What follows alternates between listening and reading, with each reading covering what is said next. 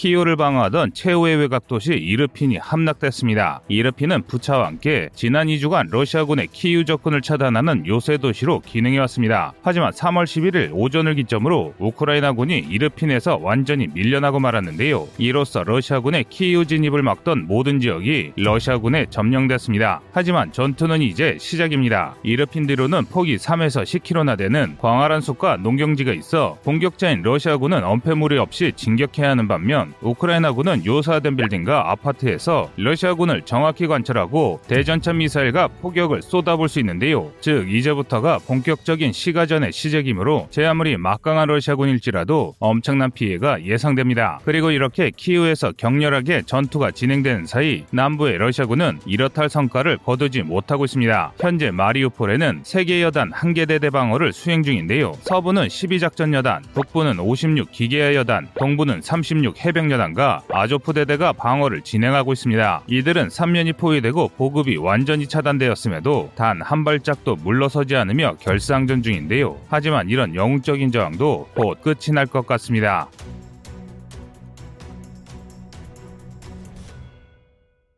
보급이 차단되면서 탄약과 장비 지원이 끊긴 수비대가 계속 저항을 이어갈 수는 없기 때문인데요. 현재 마리우폴 수비대는 러시아군의 물자를 노획해 저항을 이어가고 있습니다. 전문가들은 앞으로 3-4일이면 이 저항도 끝이 날 거라 예상하고 있습니다. 하지만 그렇다고 이들의 저항이 무의미한 것은 아닙니다. 이들 덕에 남부의 우크라이나군이 전열을 가다듬는 데 성공했기 때문입니다. 남부 우크라이나군은 자포리자 미콜라이우에서 키이우와 오데사를 노리는 러시아군을 격퇴하는 한편 오데사에 상륙하려는 러시아군을 쓸어버릴 준비를 끝마쳤습니다. 미국 전쟁연구소 ISW에 따르면 앞으로 하루 이틀 안에 오데사 남부 연안으로 러시아군이 침공할 수 있다고 하는데요. 이를 반증하듯 헤르손주에서 집결한 러시아군이 미콜라이우로 공세 역량을 집중하고 있습니다. 이는 키이우를 포위하듯 미콜라이우에 대한 포위 기동을 하고 있는 것입니다. 하지만 미콜라이우에 주둔 중인 우크라이나군에 막혀 제대로 공세를 진행하지 못하고 있는데요. 미콜라이우 시내를 방어하는 73 해병 특수작전여단 미콜라이우 대대 406 포병연대 반격에 점령은커녕 진격조차 제대로 하고 있지 못합니다.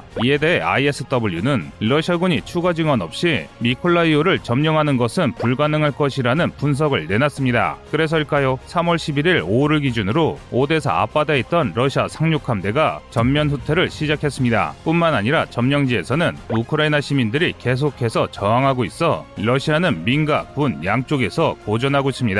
이에 따라 러시아군의 피해가 급증하고 있습니다. 해외 군사 전문 매체 오릭스는 2022년 3월 10일 새벽 3시까지 인터넷에 공개된 러시아와 우크라이나의 손실을 집계했는데요. 러시아군에서 424대의 장비가 파괴됐고 438대의 장비가 우크라이나군에 넘어간 반면 우크라이나군에서는 107대의 장비가 파괴됐고 129대의 장비가 러시아군에 넘어갔다고 밝혔습니다. 특히 전체의 경우 손실비가 더 극명한데요. 러시아가 174대를 손실한 반면 우크라이나는 46대를 손실했습니다. 그런데 특이한 것은 우크라이나가 노획한 전체의 수가 무려 78대에 달해 오히려 전쟁 이전보다 우크라이나의 전체 전력이 강해졌는데요. 이런 상황을 볼 때 우크라이나의 승전도 전혀 불가능한 것 같지는 않습니다. 이상 꺼리투브였습니다.